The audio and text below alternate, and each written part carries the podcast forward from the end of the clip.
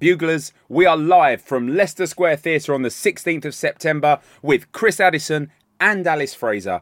It might be our only London date of the year, so get your tickets now.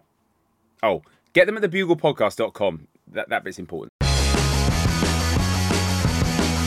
world today is angry, and not just about the important stuff. I'm Tiff Stevenson, and I'm annoyed.